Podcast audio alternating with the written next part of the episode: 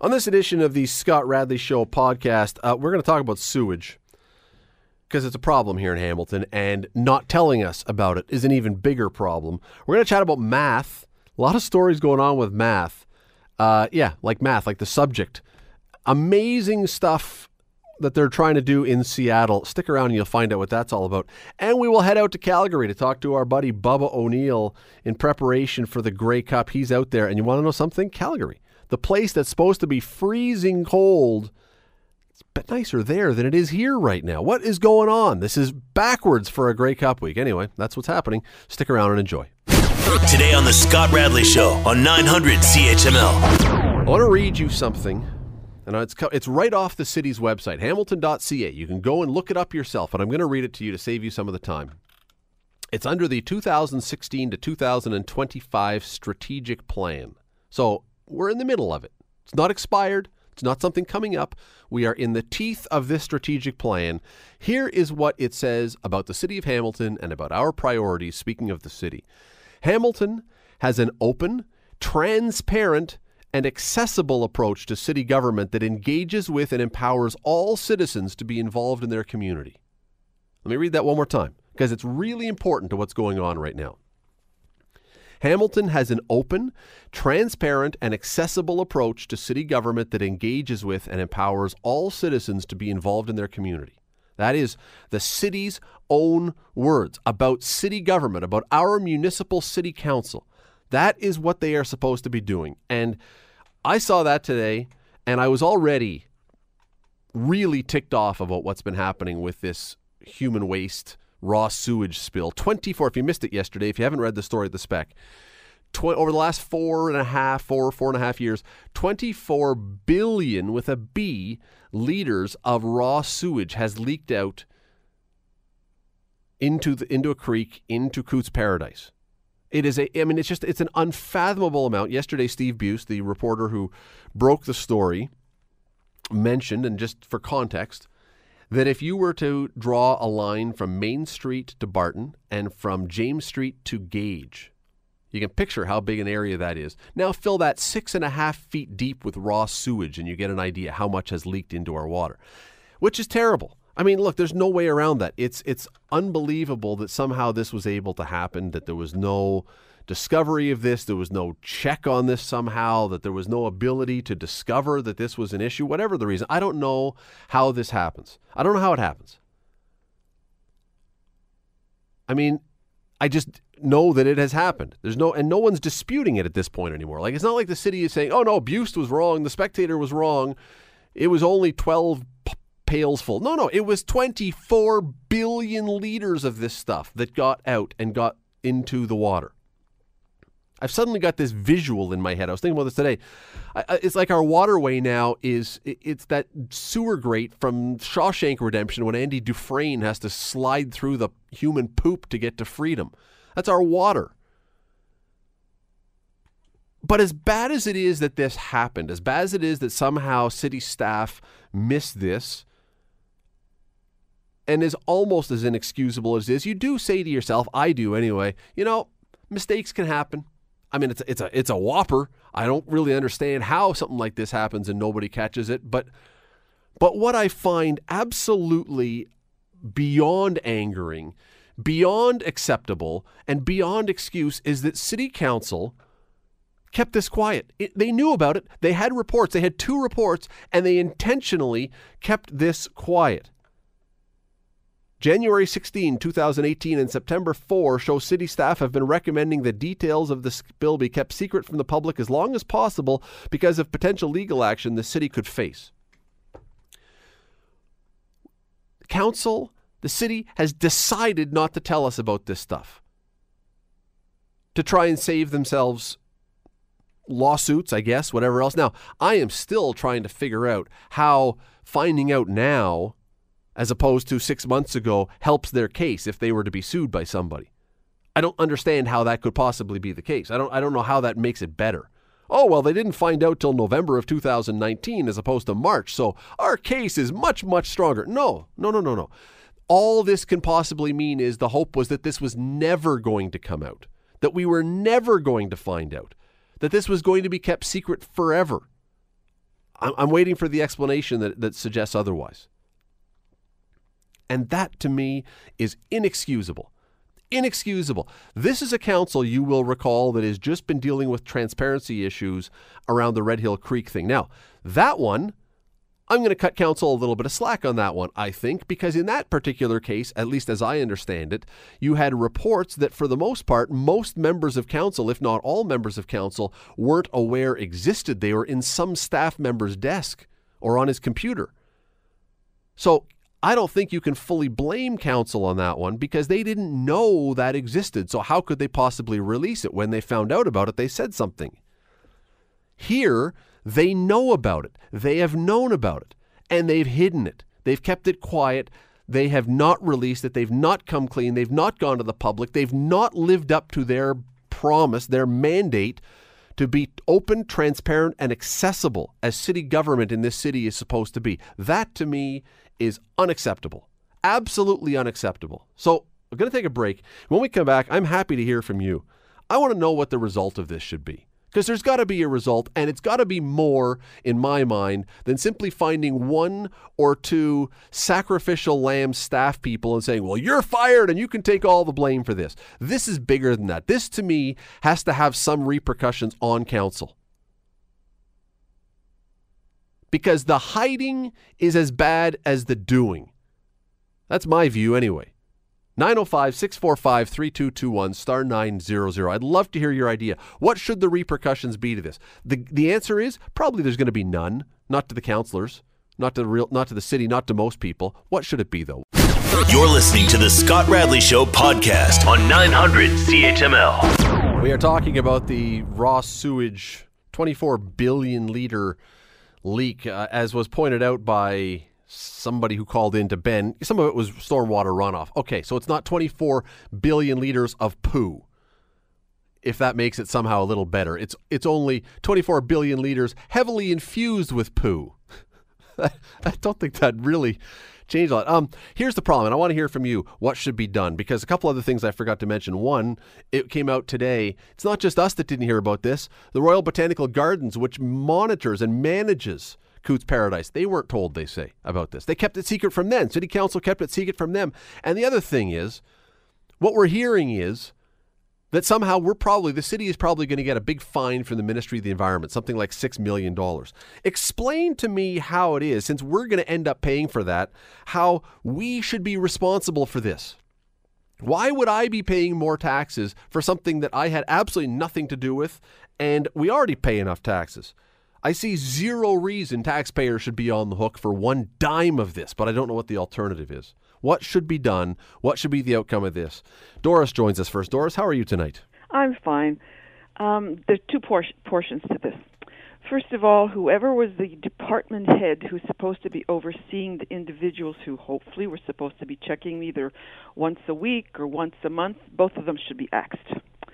Or the employees who should have been doing it, they should both be axed. Finally, let me jump in for 1 second. I want to get your second point. Unless there is some compelling reason why that we can't understand right now, why it would have been unlikely or difficult to have known this was happening, I'm still waiting to hear that. But otherwise, I agree with you, Doris. Go ahead. Your second point. The second point, you're saying the councillors. Well, the elections took place in October of last year. Yep. Therefore, there's 5 new councillors, so they would not have been involved in finding out about it in January or the previous September, because they weren't there. Okay, and I will wait to see if they knew something about it. My understanding now, and I will be corrected on this, if the new councillors, if I find out otherwise, but my understanding is that it has been recently known about, but you could be right. You could be right. So if the 5 new councillors are completely innocent in this, Doris, I'm with you on that one as well if we find that out. So Thank you very much for the call. I sincerely appreciate that. Let me go to Dave. Dave, how are you tonight? Hello, Dave. Hello. Hi. Hi. What should be done about this? What should be the outcome of this be, or the upshot of this? Well, I agree with Doris. I think anybody who should have been involved in overseeing these runoff points should be axed for sure. And if they weren't doing their job to monitor that, then yeah, and that's the perfect reason why they should lose their job. Are you okay? Are you okay with council trying to keep this thing very quiet so you didn't find out about it? Absolutely not. And I think you know what, we kind of deserve it. We continually vote in people. I'm not even necessarily talking local municipal right now, but we just finished a federal election, and we vote in corrupt governments, and we're okay with that because we're just okay with that. So I guess we made our bed and we get to sleep in it. But Dave, I get your point, and the election is a referendum, so we can do something to get rid of councillors if we're not happy with them. I get that. But to me, this is a different thing. We didn't know this existed, and we didn't have an opportunity. This, to me, should have repercussions for people who keep this thing secret. I don't know what those could possibly be. Well, but my point was a little bit more generic. Sure. Just with respect to our voting practices. Absolutely. No, and we do have that option. Dave, I thank you for the call. I really do. Appreciate you giving a shout tonight. Let me go to John. John, how are you? Hey, Scott, my goodness, what's going on at City Hall? I mean, first the report on the Red Hill is buried. Now this one here, they know about it. They didn't say nothing. And then we hear all these reports that we have a blue algae problem in the harbor front there. I wonder if this is related to that algae problem. Who knows? Who knows? It could well be. It comes back to me. I don't know what could possibly be done. I don't think there's anything that we can do for directed at councillors or to make councillors responsible for this in some way or responsive to this. But again, you and I, in all likelihood, are now between the fine that's probably coming and the cost that it's going to be to fix this all up and everything else. We're going to be paying millions in added taxes, and I don't see any reason we should be. And you know what? Just add it to the bill, increase our property tax 5%, do whatever you got to do to pay it all. That's. I mean, what else? Our hands are tied as taxpayers in this city. John, so I think there's going to be some action there at City Hall. Thanks for the call, John. Got to run. I got one more to go, Mike. Let me get to Mike. If I can get there we go. Mike, I got 20 seconds. Scott, Mike speaking. Scott, this is totally, totally unacceptable. You know, it comes to a broader perspective. I'll be quick, right? And it's just that the whole thing is the whole country, the whole city. You know, John F. Kennedy, we're coming up to his death. As he said one time, ask not what the country can do for you, but what you can do for the country. It's a lot of people out there, and I'm sorry to say, just go in, do the bare amount of work, and go home. We need a lot more better response from politicians and from the public in general, and I'll leave it at that. Mike, I appreciate the call. Thank you very much. Take care. We got to go to a break. You know, here's one that came to mind today. You want to cover this stuff up? That's fine. In the spring, we're going to have a council swim-off in the harbor. Every councillor gets to go have a little swim in Hamilton Harbor and take a big glass with them to take a drink of the water. If it's okay, if you don't mind, if it's not worth telling us, then you wouldn't mind just jumping right in and having a... Well, no one's going to do that because they'll die. It'll kill them. Come on. We have to do better than this. I think it's reasonable to expect better than this. You're listening to the Scott Radley Show podcast on 900 CHML. Scott Radley Show. If you don't know this song, get to know it. Just go on iTunes or download it or something. It's from a band called Goodnight, Sunrise, and that's not what we were going to be talking about, but we may as well bring it up because Vanessa Vakharia is in. Now, you know her if you listen to this show regularly. As the math guru, we've had her on to talk about math, and that's what we're going to talk about, but she's also in this band, which proves that you don't have to be a nerd if you're into math, right? I think. And they're playing in Hamilton tonight, so she was driving through town, and I said, come in studio, and so that's them, so go look it up. You guys sound good. Thank you so much. Are you coming tonight? I'm going to try to come. After the gym, maybe, if I still have any steam left. You have to kind of say yes. Absolutely, I'll be in the front row. If you guys want to meet Scott, come out tonight. Absolutely, I'll be in the front row. We're playing at the St. Hollywood at 10:15, just so everyone knows. Ben will be there. Ben's on the other side of the glass. Apparently, he's going to be there as well. Yes, so, amazing. The whole crew that I've never met before. Exactly. But we have had Vanessa on before, and we have wanted to have you every time back because talking math to people is generally like pulling teeth because not many math people are... I shouldn't generalize, but are great at talking about math. But oh God, such a stereotype. It is. It really is. But it's tough to talk interestingly about math sometimes. And so You do it well. And there were a couple things that I had pulled aside in the last couple days. And I said, I'm going to do that. Well, we'll wait for Vanessa to come in. And it starts with this one. There was a report that came out in the Science of Learning on Friday that seems to fly in the face of what most people believe about math, and that is that when they do brain scans of young girls and young boys when doing math, mm-hmm. they're exactly the same. You know what's so funny? I remember this came out last week, and I posted it everywhere saying, how is this news? Like, how is this news? Like, you know what's so funny? Every year, research comes out to show that, wow, shocking, girls and boys' brains are the same when it comes to math. And every year, people are like, oh, my God.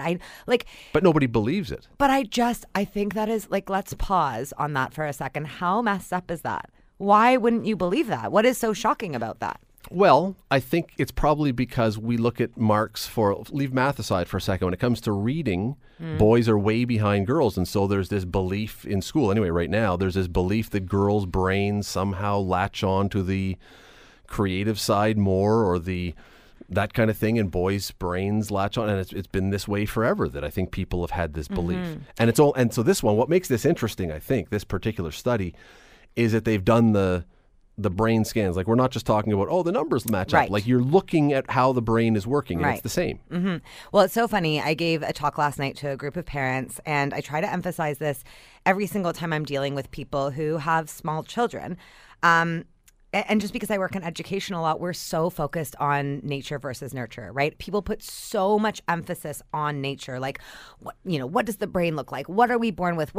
We use terms like, you've heard people say this about their kids, right? Oh, he just has a gift, right? Like, things like that, right? When they, come out, right? Like, he's in Montessori. Yeah, it's this idea of we really, really emphasize what we can't control and forget about the fact that actually what shapes most of a person's skills and identity is actually nurture. So if you look at, have you read any Mark Manson? Or not Mark Manson, wrong person. Malcolm Gladwell? Yes, absolutely. So The Tipping Point, where he talks about how what many athletes and famous people who are really good at their sport or art have in common is 10,000 hours of practice. Right? Like, that shapes them more than where they were born, how they were born, their socioeconomic status even, right? So, but even with that argument, though, there's usually somewhere before they get to the 10,000 hours, there is a talent that is naturally there that they're working on, or a passion. Yeah, this is saying in math, that's not the case at all. We're starting exactly on an equal playing field. But even when you talk about a gift or a natural talent, let's say it was sports, right? Like, you're like, oh, at a very early age, my child exhibited, they were just really good at running, mm-hmm. let's say. I think we often attribute things to nature that we don't really know for a fact are attributable to nature. Like, we don't know how they were brought up. We don't know what kind of environment they're in or what values were being emphasized. Maybe they had a best friend that they really liked playing tag. I don't know. I'm making this up, right? And that's why all of a sudden they developed a passion for running. We are born with things, but I think the role of those things is much smaller. And again, here you're talking about a brain scan. So we're actually looking at it. Yeah, right?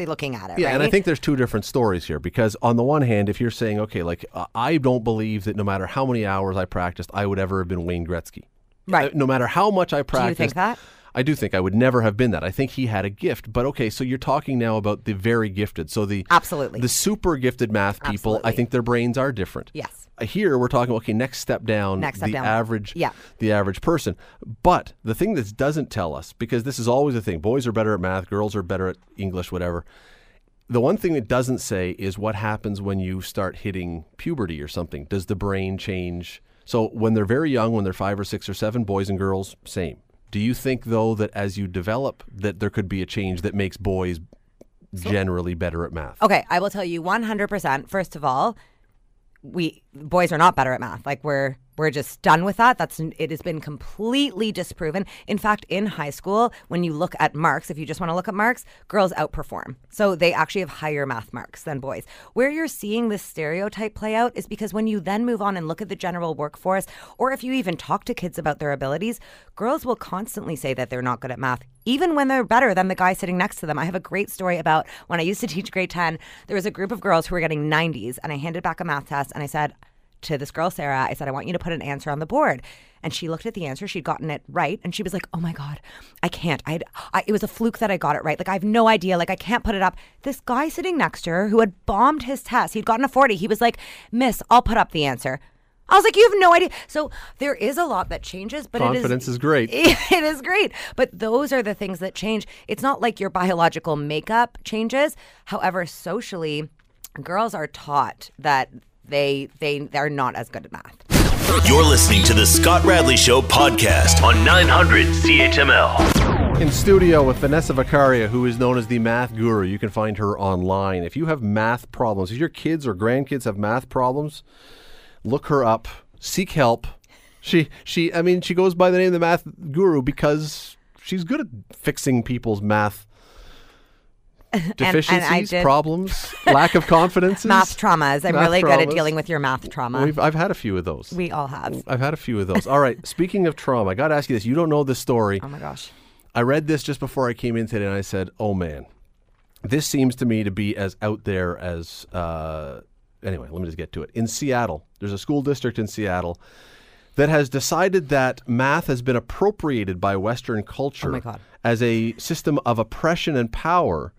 Therefore, it's now going to incorporate ethnic studies and other marginalized people of color into the math program to try to help make it less offensive.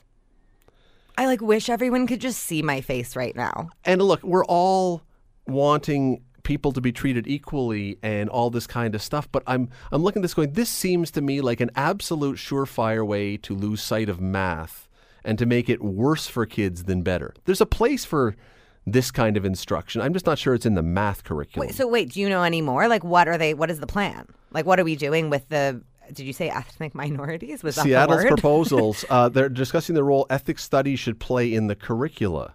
So somehow they're going to, drive social justice stuff into math, which seems... So, okay, what's interesting is one criticism of the math curriculum is that it's too abstract, right? We just teach these concepts and no one knows what to do with them. So I actually am very for taking an interdisciplinary approach and being okay, so in this math class, we are going to talk about social justice and we're going to talk about business and percentages and paying a mortgage and bigger, higher level things inequities and how to calculate actual diversity percentages. That could be really cool. But is math oppressive? By itself? Is math... The idea of math being culturally appropriated, what I'm wondering is by whom and from whom? Who did Western culture appropriate math from? But I don't even understand how you could appropriate math. This is the thing. Okay, if I wear a sombrero, you could say I'm appropriating Mexican culture. You would be, yes. If I am solving a quadratic equation, who am I appropriating? That's what I'm wondering. I'm really wondering. And also, too, it is funny, just on a higher level, we are talking a lot about cultural appropriation now, right? So it's entirely a legitimate issue.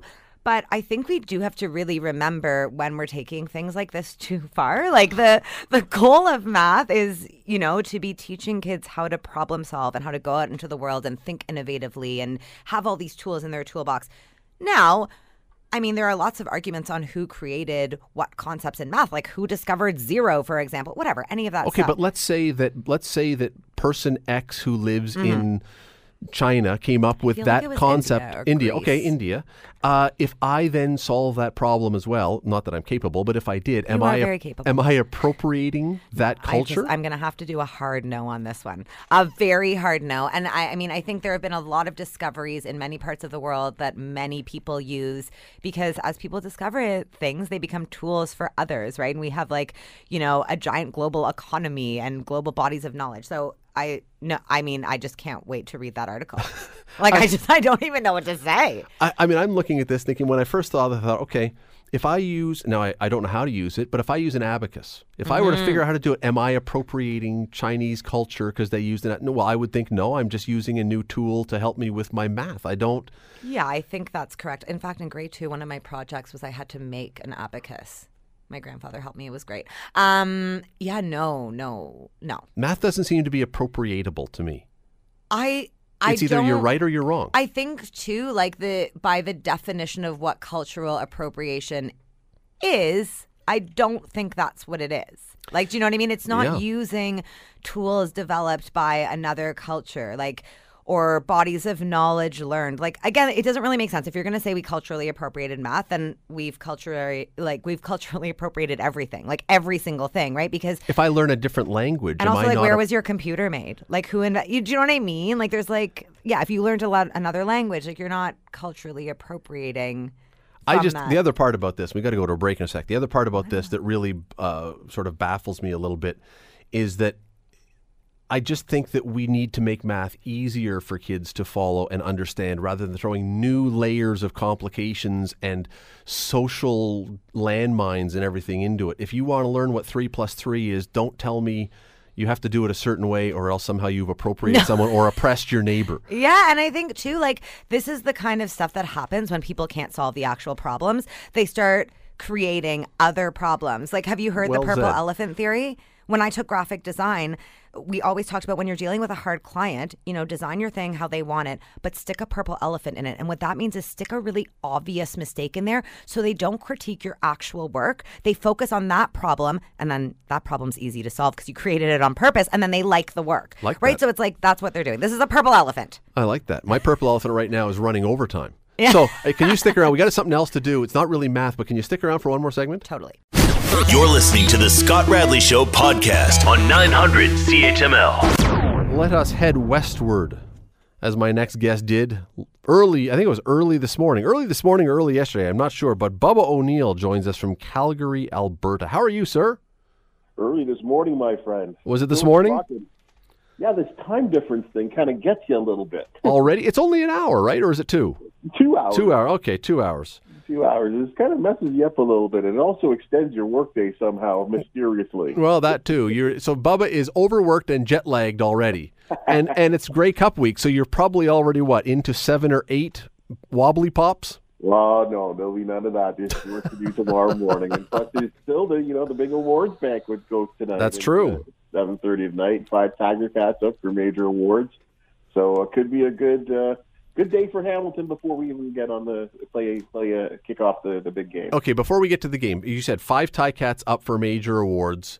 Which one, in your mind, is the absolute lockdown, guaranteed award winner for a Tiger Cat? Well, I may hop back on the plane and come back if Brandon Banks doesn't win Most Outstanding Player. All right.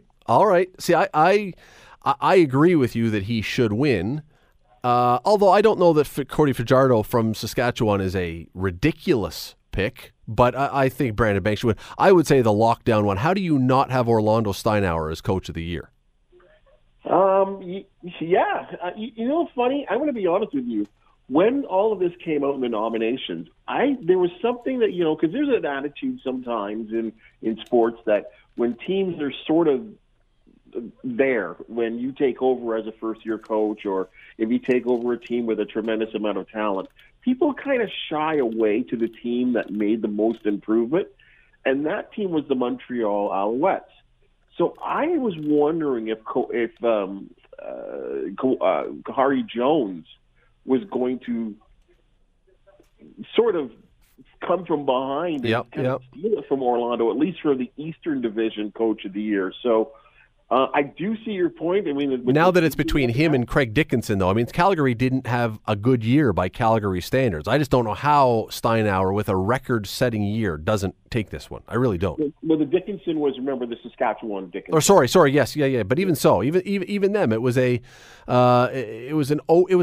good year, but it wasn't record-setting. It wasn't mind-blowing. It was good. No, you're right. This was a record-setting year for. Orlando, and of course the Hamilton Tiger Cats franchise. Never had a season with 15 wins ever. And you're right. And I think I'm just saying, we've seen in many sports, that sometimes the obvious guy sometimes gets overlooked. Really, when you go back and you think about the NBA, shouldn't have Phil Jackson gotten the Coach of the Year every year? Except that he had Michael Jordan, and everyone said, well, look, he's got Michael Jordan. Exactly. Anybody can coach that way. Exactly, and this is why I'm saying people always say, oh, well, look at the Tiger Cats lineup. Even though they lost Masoli, they had a guy that stepped right in, but they also had all of that talent. So really, how much coaching was really involved? And I'm being sarcastic here, but there is sometimes in sports, that kind of that mindset that, you know, the coach that actually had the best team sometimes gets overlooked. I wonder if coaching, if any coaching award was going to be made in this area today after the Mike Babcock situation, if they might not give more credit to coaches who have talented teams and still manage to get them to go in the right direction. I think that Babcock's situation probably makes someone like Cito Gaston back in the World Series days look even better. Yeah, he had a bunch of talent, but he was able to get them all pulling in the same direction. And I think you said the key phrase there, pulling all in one direction. Sometimes we've seen over the years that teams with tremendously talented players are sometimes the hardest to coach or the hardest to manage because they're either preset in their ways, they're all superstar players, they all want equal time or more time than the other. You know, sometimes egos clash. And I think what Cito did, obviously, back in those days was just, I mean, made a team almost family. I mean, and they would say that to a man. I mean, I don't know how many times I've seen interviews with numerous players from that team. And to a man, they all say, you know, the most important man on that team was the manager. They're very, very united in that, and I think that's a good sign of, you know, that Cito Gaston was, you know, a guy that really deserved maybe a little bit more respect than some people gave him, you know, not only around the major leagues, but just in our area as well. Okay, so let's go through very quickly. I want to get to the game, but very quickly, the 5 Ticats who are up, give me your percentage on them winning on this one. Most outstanding player, Cody Fajardo for the West, Brandon Banks for Hamilton from the East. Your percentage on Banks winning? Yeah, 90. Okay, I'll go with that. I'll go with that one for sure. Most outstanding defensive player, Willie Jefferson from Winnipeg for the West, Simoni Lawrence from Hamilton for the East. I'm wondering if Simoni breaking the all-time tackling record in that game against Winnipeg might give him the edge. I mean, he's had an outstanding year, and I know there's been the suspensions, you know, for hitting Zach Collaros, but really Simoni was just a beast this year. Yeah, I think that may hurt him a little bit with some of the voters, the fact that he had that cheap shot on Collaros. I think that may play against him. I'm going to say 40% for Lawrence. Okay. Most outstanding lineman, Stanley Bryant for Winnipeg, Chris Van Zyl for Hamilton. I think Bryant only because, and I'm going to probably go lean in the 65 to 70% zone, only because I think he's been up for this award three consecutive years. Yeah, I'll go 40 again with Van Zyl. I think it's 60% for Bryant. And two more. Mike Miller for special teams player out of Winnipeg. Frankie Williams for Hamilton, special teams player. 80% for Frankie Williams. So versatile, does so many things, returns kicks. I mean, has had some going for touchdowns, but not even just the ones that go for touchdowns. He just had a knack all season long for being a consistent game changer. 75% on that one I'll give Williams. So I've got right now, I've got two guys that I'm locking in for almost for sure, those two. And then Coach of the Year, Craig Dickinson from Saskatchewan, Orlando Steinauer from Hamilton. I'm going 99.999% on Steinauer. Yeah, I mean, hey, what can you say? And I mean, what a special man he is. What a special, I mean, you know, I was thinking about this, and, you know, you're thinking about where he came from as a player, you know, as a guy who coached the Argonauts and the relationship with O'Shea and all of this kind of stuff. I mean, there's so many storylines, you know, when it comes to him coaching in this Grey Cup game. And I think to myself, you know, here's a guy that he wasn't even sure if he was going to coach. He was more interested in just going into the business world. You know, as he said, I didn't know if I wanted to do that to my family, right? And putting, you know, in terms of the dedication and the hours and all that it takes. And then when he finally did, and then he ended up coming to Hamilton and then leaving and then coming back, I mean, did he ever see this coming? I mean, and when he left to go to Fresno State for that 1 year, to a man, I cannot remember, Scott, so many players that were happy for him because it was a good career move for him, that were upset that he left.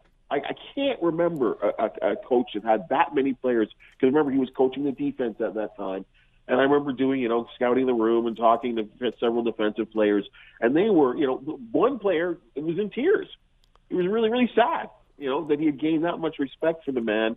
And again, it brought the defense together. So it goes, again, we talk about, you know, making teams families and bringing together, you know, especially with a football team where there's so many players and you're able to meld together and bring together attitudes and players with different types of, you know, backgrounds and all of that. And you're right on. You're right on. And here's the thing that I will say about Orlando Steinauer, and I've said this before and I'll say it again. The Hamilton Ticats have had talented teams in the past number of years. They have had great players that should have done better. And so if the Ticats can finish this thing off this year, and if they can win the Grey Cup for the first time in 20 years, sure, you can give some praise to the front office and you give some praise to the players. The fact is, the one guy, the one thing that is really new on this team is the head coach. And the change that he brought. And so, yeah, whatever you want to say about the front office or the players, anything else, Orlando Steinauer, to me, is the guy that made this happen. He really is. Yeah, it's hard not to argue with that, Scott. And it's funny how life is sometimes and how, you know, opportunities come and go. And, you know, hey, I don't think any of us would have been upset if June Jones remained the head coach of this team going forward. But I don't know if you would have had this result. No. I'm just saying I was okay. I liked June. I think he was a guy that, you know, changed the room from, you know, the previous head coach in Ken Austin. And I know that the players were happy to, you know, for June's voice. And I think he helped turn around some attitudes. And but yet it was him that stepped aside, that said, you know, I think that, you know, this going forward, that this is a better move for the team. You know, whether it was selfish on his thing, he had other plans, or, you know, he wanted to go back to the States or whatever it was, stuff we'll really never know. But him stepping aside allowed this to happen, and the rest is history, as they say. Yeah, I think Steinauer has been the magical elixir. He's been the piece that has been missing. You had Kent Austin, who was, you know, a tough guy, who was a hard man, who went hard at the players and pushed them hard, very Babcockian in a lot of ways. And you went to June Jones, who was kind of the complete opposite of him, seemed to be a real player's coach and really kind of, I'm not going to say didn't take it seriously. Of course he did, but very different. And now you get a guy who kind of walks up the middle and finds the best of both of those things and gets the best out of his players. So anyway, let us move along here because we do have a game. And before we get started on that, what are the conditions like out there? Because, I mean, is it typical Calgary right now? Is it freezing your butt off kind of cold? Well, no, we're having better weather than you. I mean, I checked the, you know, I was watching, you know, in the last couple hours, I was watching the newscast, and the CHML newscast, and all this rain that you're having in Hamilton, and kind of an ugly day. Today was bright, sunny, 4 degrees. I went out and did a little report, and standing beside McMahon Stadium, and this was at about, probably I'm going to say about 2, 3 o'clock this afternoon. And it's been bright and sunny all day long. Now, they had a good, healthy dumping of snow 2 days ago, probably about 10 to 15 centimeters. But if this continues, which it looks like it's going to in terms of the temperature, a lot of this snow might just melt away. So who does that help? Who does that help? Because I'm looking at Winnipeg, and regardless of his drug ban or not, Andrew Harris, to me, is the best running back in this game. Sure he is. Doesn't necessarily mean that is going to tip the scales, but if this thing were to get really ugly weather-wise and frigid, so it's hard to catch a ball if you're a receiver, that would seem to benefit Winnipeg. Yeah, but it's not going to. I mean, I would look at the long-term farm. I mean, from what everyone is saying around here, they're thinking it's going to be anywhere. They've had temperatures as high as 11 the last couple of days, so it looks like it's going to be high single digits come Sunday. So that would benefit Hamilton, no? Well, yeah, there's no doubt Hamilton want to push the ball down the field through the air. That's just the way they play the football game, and if they need to, they can, you know, offset the a little bit of passing with some running, or actually change, you know, kind of surprise people with the run. But that's just the way they play the game. But I think, you know, Winnipeg, I think they're definitely more of a balanced pass attack. Hey, you know, in these games, Scott, I always say, especially if the weather's going to hold up like this, it's really going to come down to the team that is more prepared in terms of execution. You know what? The big spotlight, you can't make mistakes. We've seen it in the Super Bowl. We've seen it in the Grey Cup. The team that turns the ball over is the team that's going to lose, plain and simple. Both these teams don't turn the ball over tremendously. They're both very good at hanging on to the ball. And I think that's really what it's going to come down to, because I think at the end of the day, Hamilton are obviously, they have to be the favorite. Yes. They've defeated this team twice, one of them in the most recent one in blowout style. The other one was a really, really close contest, and I would be shocked. I gotta say it. I don't know if I'm being a homer, Scott, but I'd be shocked if Hamilton don't bring back the Grey Cup. I would too, but there's one piece, and we only have a couple minutes. There's one thing different with Winnipeg right now that was not there in both of those losses. No, don't say it. You can't get away from the fact that Zach Collaros has been terrific since he went into a Winnipeg uniform and has played. I don't know. I don't think he's playing as well as he did in Hamilton when he was an MOP candidate, but he's been very, very good for them. He, to me, is the X factor. If he is a guy who can play at his best, Hamilton's got its hands full. 3 starts, 3 wins. Hard to argue with that, with his success. They've made the right move there. What a great move. I mean, Chris Streveler, the guy, he just can't pass the ball, consistently enough. He's a big body running style quarterback. Remember long ago when they had Matt Nichols, as they started out, and I think they were off to a really good 5-1, 6-1 start, and then he, blew out his shoulder. And they ran the Streveler thing, and they made a real wise, smart, heady decision to go out there in October and get Zach Collaros and, basically playing his third team within a season. And you're right, he has not disappointed. And you're going to tell me he's not motivated. He will not say it, but he has to be motivated to play the Tiger Cats. He has to be motivated to somehow, even though they say they've kissed and made up, you're not telling me he doesn't want to beat Simoni Lawrence after what happened to him on the third play of the year when he's with Saskatchewan? Which is either a benefit. A highly motivated man. Which is either a good thing or a bad thing if you're a Winnipeg fan, because the one you want guys to be motivated. The flip side is we've seen athletes before who get so jacked up for a game that they don't play their best because it's so big a moment for them. And I don't think it's so big a moment for Collaros, but I'm not, if he starts trying to do too much, all that magic that he's brought disappears, and who knows then. But here's the one thing. I'm not going to ask you for a prediction because I think those things are pretty stupid most of the time because we don't really know. But I will say I really do not expect this to be a blowout game either way. I think this is going to be a watch it into the fourth quarter game. I gotta admit, I'm not feeling that way, Scott. You think it's going to be a blowout? I think this is a game that probably was going to be within a touchdown or two at halftime, and by the time the meetings are held with the coaches and players and the adjustments are made, I think Hamilton have this persistent offensive attack that just keeps coming at you. It's relentless, and. For the fact that he didn't even start the season as the first string quarterback, this Dane Evans, I think he maybe has a stronger arm than Jeremiah Masoli, and the development of all their wide receivers. He has so many tools, and he's very smart at distributing the football. He's going to throw a pick or two every once in a while, but he just keeps coming at you. And I don't know any defense in the Canadian Football League can continue to take almost 60 minutes of that relentless pressure. Well, there you go. I think Winnipeg just kind of cave in eventually by the fourth quarter. There it is. Bubba O'Neil calling the Ticats to win by at least 50 points in the Grey Cup. You heard it here. I don't think he said the number, but that's my interpretation of what you were saying. At least 50. Each one of you in Hamilton can decipher that as however you wish. Enjoy Calgary. I was going to say stay warm, stay cool, peel off a few layers now. Maybe time to pull out the Speedo and just chill out in the beaches of Calgary there by the sound of it. Dude, I have to admit, I was shocked. I could not believe the weather, the way it was shocking.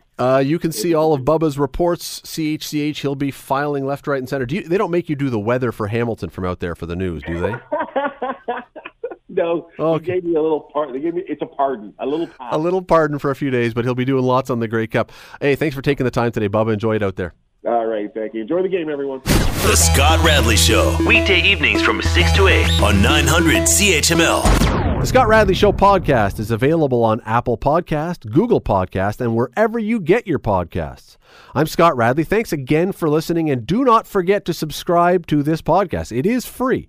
You will never miss an episode, and also be sure you rate us and review us. Whatever you think of us, we'll take it. Thanks for listening.